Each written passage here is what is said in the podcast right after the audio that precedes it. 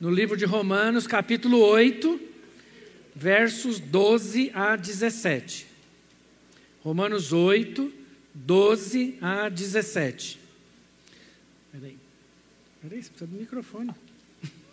Estou esquecendo que ela não está com o microfone. Pode, pode eu seguro para você. Portanto, irmãos, vocês não têm de fazer o que sua natureza humana lhes pede, porque se viverem de acordo com as exigências dela, morrerão. Se, contudo, pelo poder do Espírito fizerem morrer as obras do corpo, viverão. Porque todos os que são guiados pelo Espírito de Deus são filhos de Deus.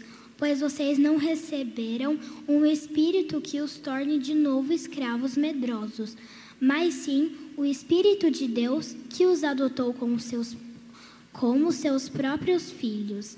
Agora nos, nos o chamamos Abba, Pai, pois seu Espírito confirma a, confirma a nosso Espírito o que somos filhos de Deus. Se somos seus filhos, então somos seu, seus herdeiros e, portanto, cordeiros com Cristo. Se de fato participamos de seu sofrimento, participaremos também de sua glória. Amém. Pode ir. Obrigado, Manu.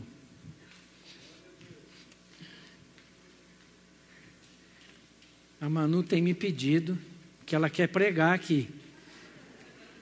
E aí eu falei, nós vamos começar devagar, né? Você vai lendo o texto, vai fazendo a devocional, e aí vai chegar o momento que Deus vai te colocar nessa posição, né? E a gente tem que incentivar os nossos filhos, né? A, a entenderem a palavra, né? Então, um dos nossos grandes desafios com a Manu é que ela não apenas leia, mas que ela entenda o que ela está lendo. E que ela possa compreender e deixar Deus falar no coração dela. E eu queria orar agora para que essa palavra, que é rica, viva, eficaz, possa penetrar no nosso coração nessa manhã, em nome de Jesus. Pai de amor, Pai querido, te louvamos, Pai, porque o Senhor é Deus presente. Te louvamos, Senhor, porque o Senhor nos trouxe aqui, porque o Senhor tem palavra para ministrar na nossa vida. Nós queremos, Senhor, através da palavra do Senhor, escrita aos Romanos, que possamos ser edificados no Senhor, para a honra e para a glória do Teu nome. Amém. Aleluia. Bom, para a gente entender esse texto, eu vou precisar dar um passeio pelo capítulo 7 de Romanos porque o capítulo 7 de Romanos, ele nos traz uma explicação muito clara, muito fácil de entender da luta que todos nós vivemos entre a vontade da carne e da lei e a submissão ao Santo Espírito de Deus. Então há uma luta entre nós, entre carne e corpo, entre carne e obedecer à vontade de Deus. Nessa luta, é, nós vemos assim, um esforço, naturalmente nós nos esforçamos muito, querendo nos livrar dos desejos da carne, mas Paulo diz que esse esforço é sempre frustrado por mais que nós nos esforcemos para vencer a luta contra a carne, nós nos frustramos. Porque, naturalmente, nós somos incapazes de vencer essa luta. Incapazes de vencer essa luta. Quanto mais Paulo diz que ele tentou seguir a lei, e Paulo foi um mestre da lei, conhecia a lei profundamente. E quanto mais ele se aproximava da lei, mais essa lei o levou à condenação. capítulo 7, verso 10, diz assim: Assim descobri que os mandamentos da lei, que deveriam me trazer vida, trouxeram em vez disso morte. E aí Paulo fala: Eu comecei a querer entender isso. E aí, a nossa primeira reação diante da lei é achar o seguinte: o problema está na lei. A lei está além da minha capacidade, então o problema nunca está em mim, né? A gente sempre tem que achar alguém para pôr a culpa, né? Ah, o problema está na lei. E aí o que, que nós começamos a fazer, porque nós não conseguimos cumprir a lei, naturalmente nós começamos a fazer o que? A relativizar a lei. Então, esse ponto da lei eu obedeço, esse ponto da lei, não, isso aí, isso aí é exagero, deixa para lá.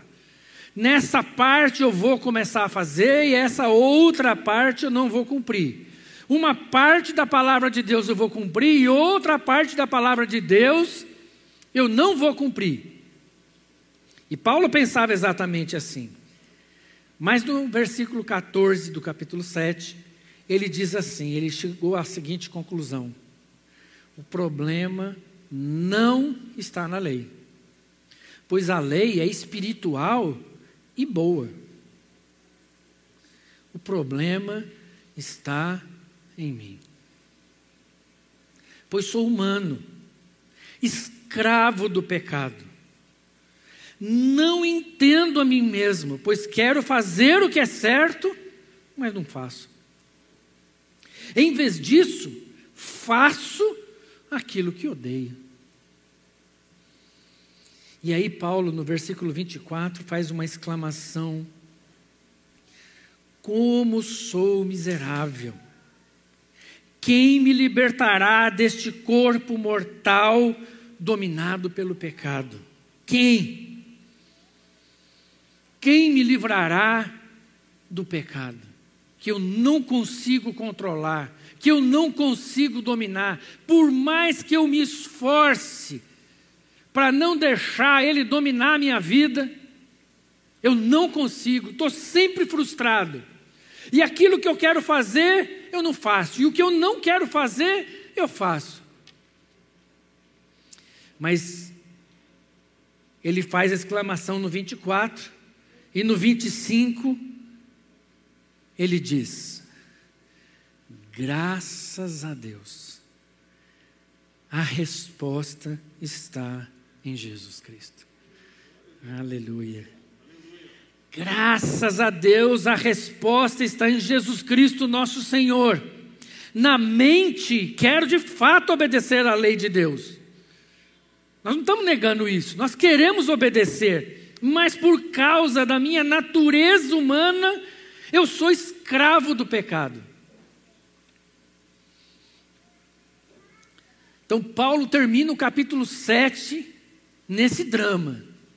Eu tenho um pecado, eu não consigo controlar, eu não consigo dominar, e ele me domina. E aí ele conclui o capítulo 7 dizendo: Mas tem resposta, Jesus Cristo. E ele então começa o capítulo 8 dizendo: Agora, portanto, já não há nenhuma condenação para os que estão em Cristo Jesus. Pois em Cristo Jesus a lei do Espírito que dá vida os libertou da lei do pecado, que leva à morte. A lei não era capaz de nos salvar por causa da fraqueza da nossa natureza humana. Então, todas as vezes que eu quero vencer a minha natureza e eu uso o, o esforço, o empenho, a vontade de fazer isso, eu não consigo. Porque a lei só pela lei eu não vou conseguir. Por isso, Deus, sabendo disso, fez o que a lei era incapaz de fazer. O que, que Deus fez?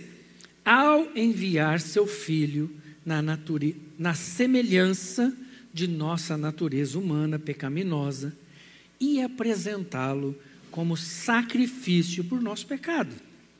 Com isso, declarou, olha que presta atenção nessa fala. Declarou o fim do domínio do pecado sobre nós. Aleluia!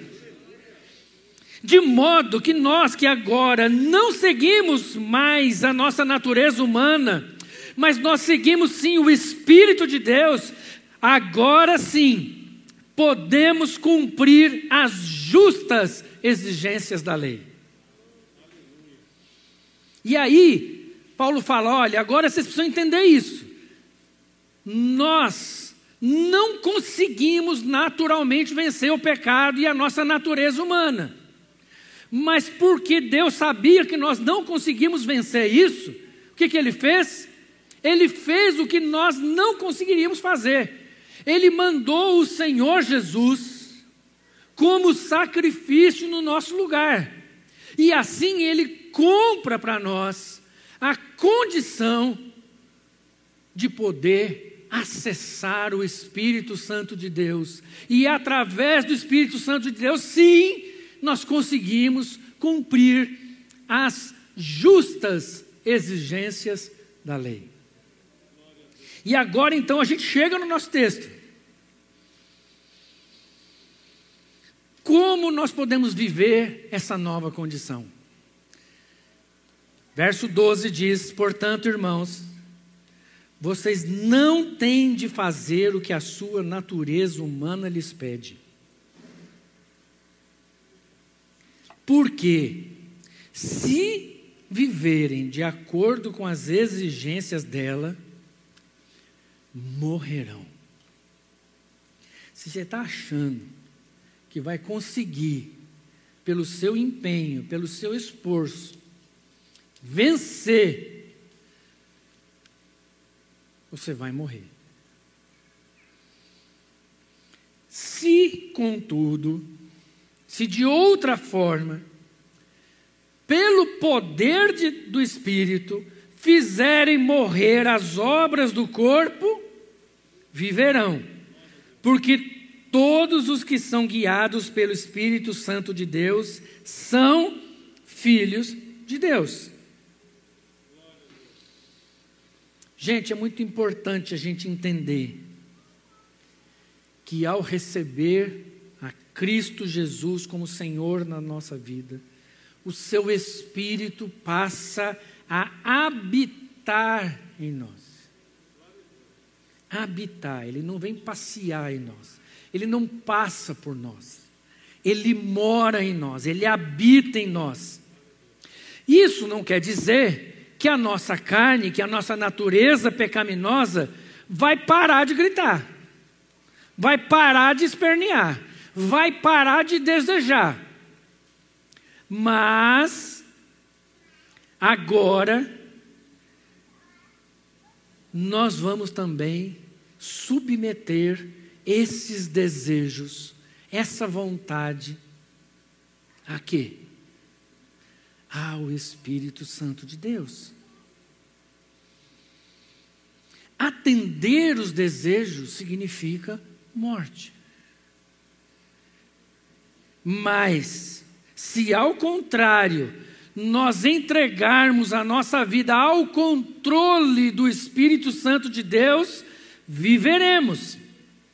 E prestem atenção, não é o que nós faremos que vai nos trazer libertação, mas o texto diz que, se contudo, pelo poder de Deus, pelo poder do Espírito, ou seja, não é algo que nós vamos fazer, mas é ou algum esforço da nossa parte, mas é algo que vem da parte de Deus para nós.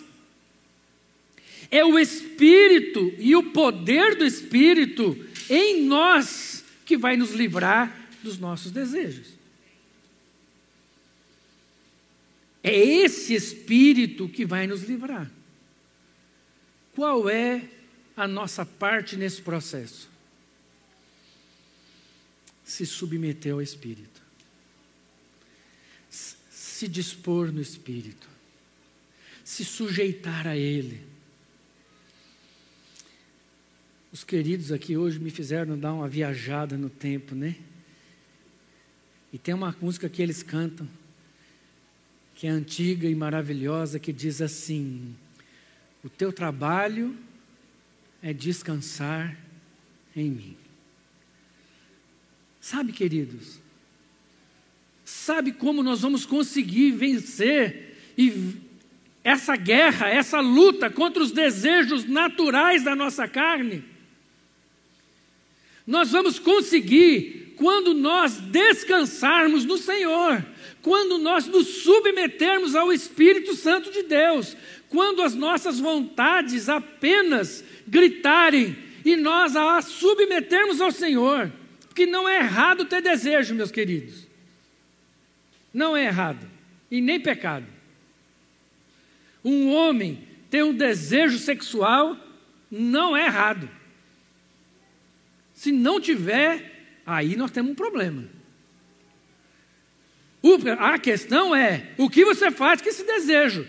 Para onde você canaliza esse desejo? De que forma você lida com esse desejo?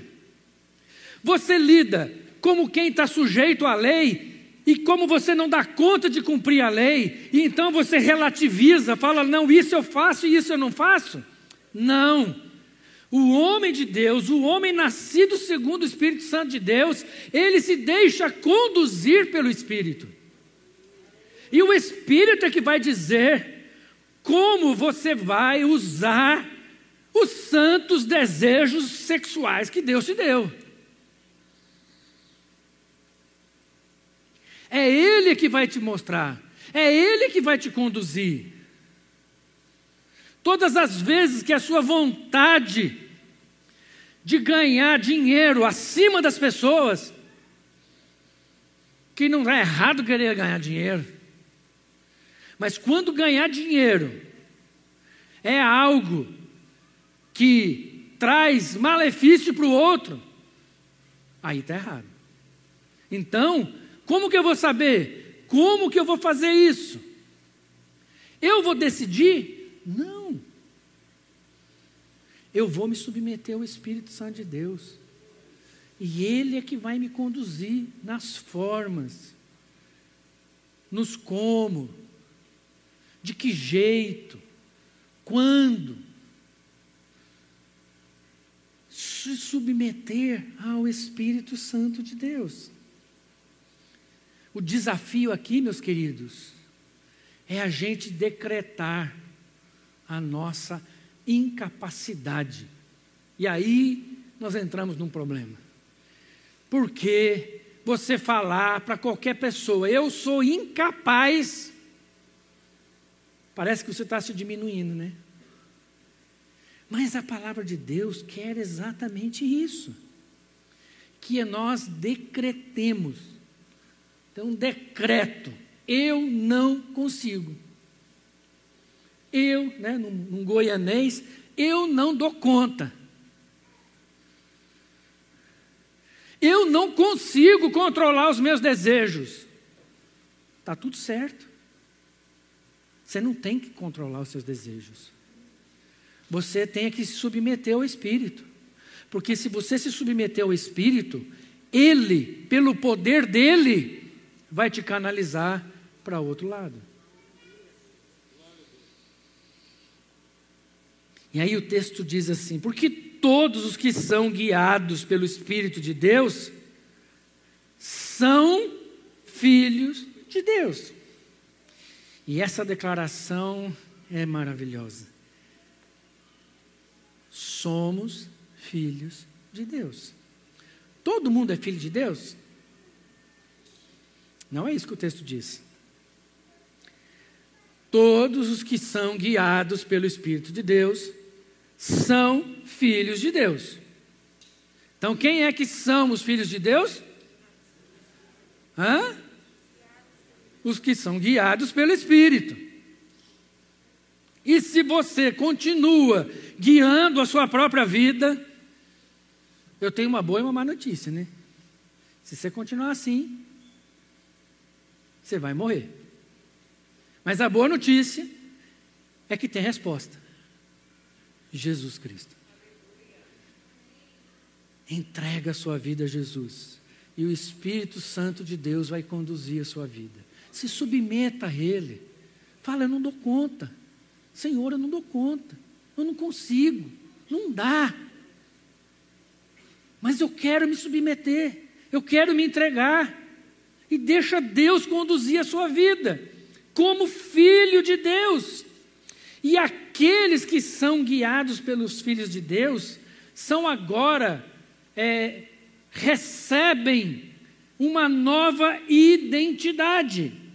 Verso 15: Pois vocês não receberam um espírito que os torne de novo escravos medrosos, mas sim o Espírito de Deus que os adotou como seus próprios filhos. Agora nós o chamamos Abba Pai.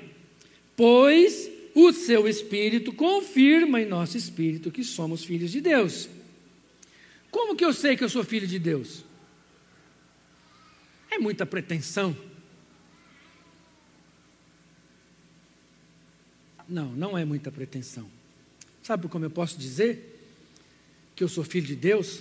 Porque quando nós recebemos o Espírito de Deus, ele não nos leva novamente a um espírito de medo. Lembram da ministração do Vivaldo algumas semanas atrás? Que qual era a estratégia do diabo? Colocar medo no seu coração. Porque a hora que ele coloca medo no seu coração, automaticamente gera o quê? Dúvida. Dúvida de quê? De quem eu sou.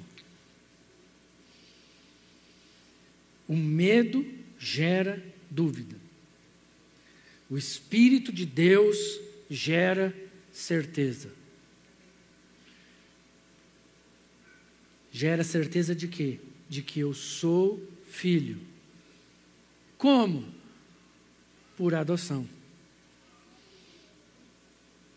O Espírito de Deus confirma, testifica com o nosso espírito que somos filhos de Deus. Isso é uma transação no âmbito espiritual. É algo que o Espírito fala conosco, individualmente, garantindo para nós quem nós somos.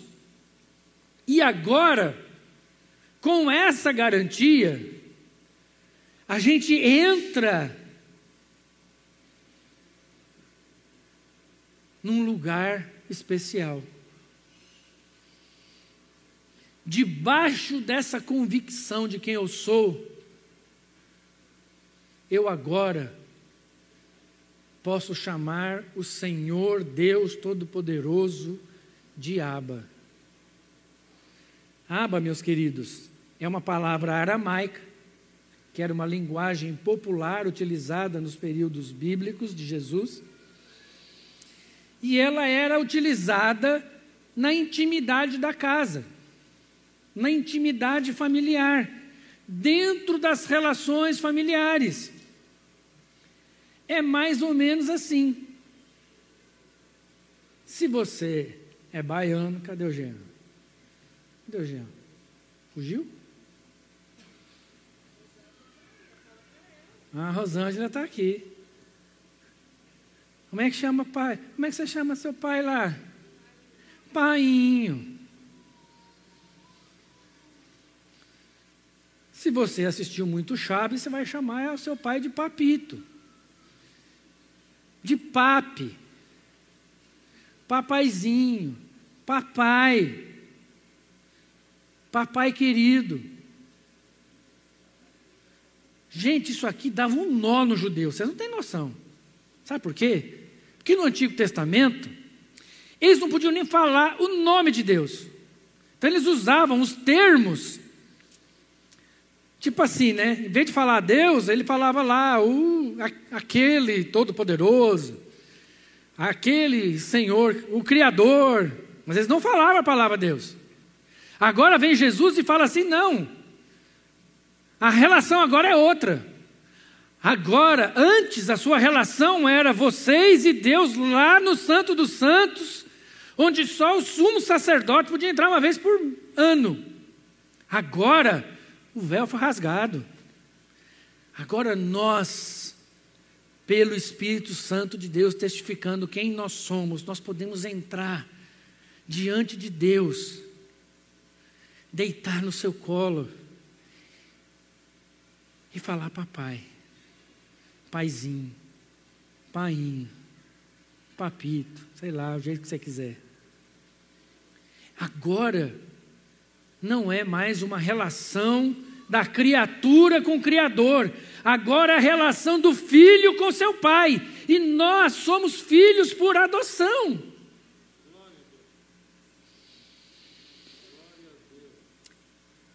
Verso 17 diz assim: tem que correr aqui.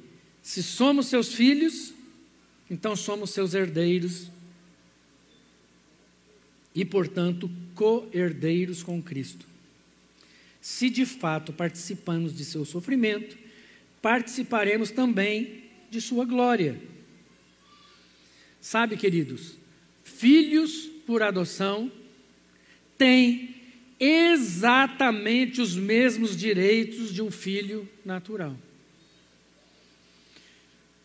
Na época de Jesus, os costumes greco-romanos entendiam que todo homem tinha o direito de adotar um filho e de conferir a esse filho, a essa criança, todos os direitos e privilégios legais concedidos a um filho natural. Isso era tão forte que o imperador Júlio César adotou um menino chamado Otávio. E Otávio foi o imperador Augusto. E Otávio era um filho por adoção. Entender isso é fundamental. Porque se nós entendemos a nossa identidade, se nós entendemos que nosso certificado de nascimento, a nossa certidão de nascimento espiritual, está lá escrito: nome do Pai, Deus Todo-Poderoso, Criador dos céus e da terra. Irmão, Jesus Cristo de Nazaré. A nossa identidade revela a nossa família. E quando a gente sabe quem é a nossa família, a gente vive de uma forma segundo os costumes dessa família. E agora, eu consigo entender por que, que na palavra de Deus, quando João vem apresentar Jesus, ele apresenta Jesus como o quê? Como o filho único. João 1,14 diz assim: Assim a palavra se tornou ser humano, carne e osso, e habitou entre nós. Ele era cheio de graça e verdade. Vimos a sua glória, a glória do Filho único, ou do unigênito do Pai. Unigênito é aquele que é único em natureza e propósito. Jesus Cristo continua unigênito.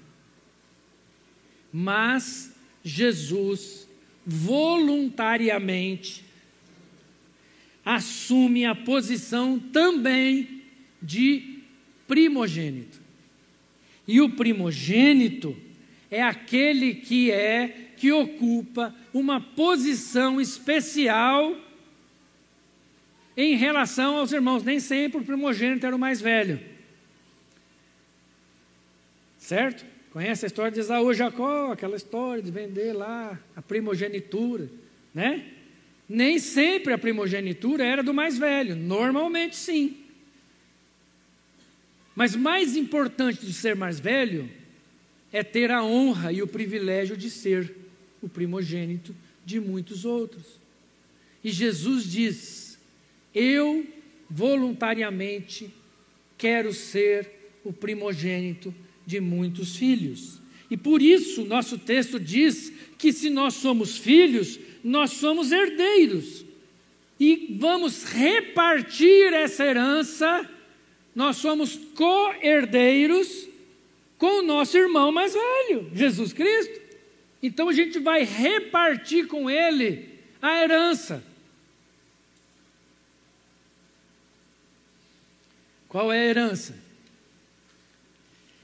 Se de fato, finalzinho do 17, se de fato participamos de seu sofrimento, participaremos também de sua glória.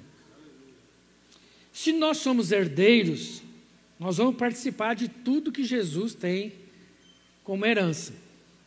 Qual é a herança de Jesus, gente?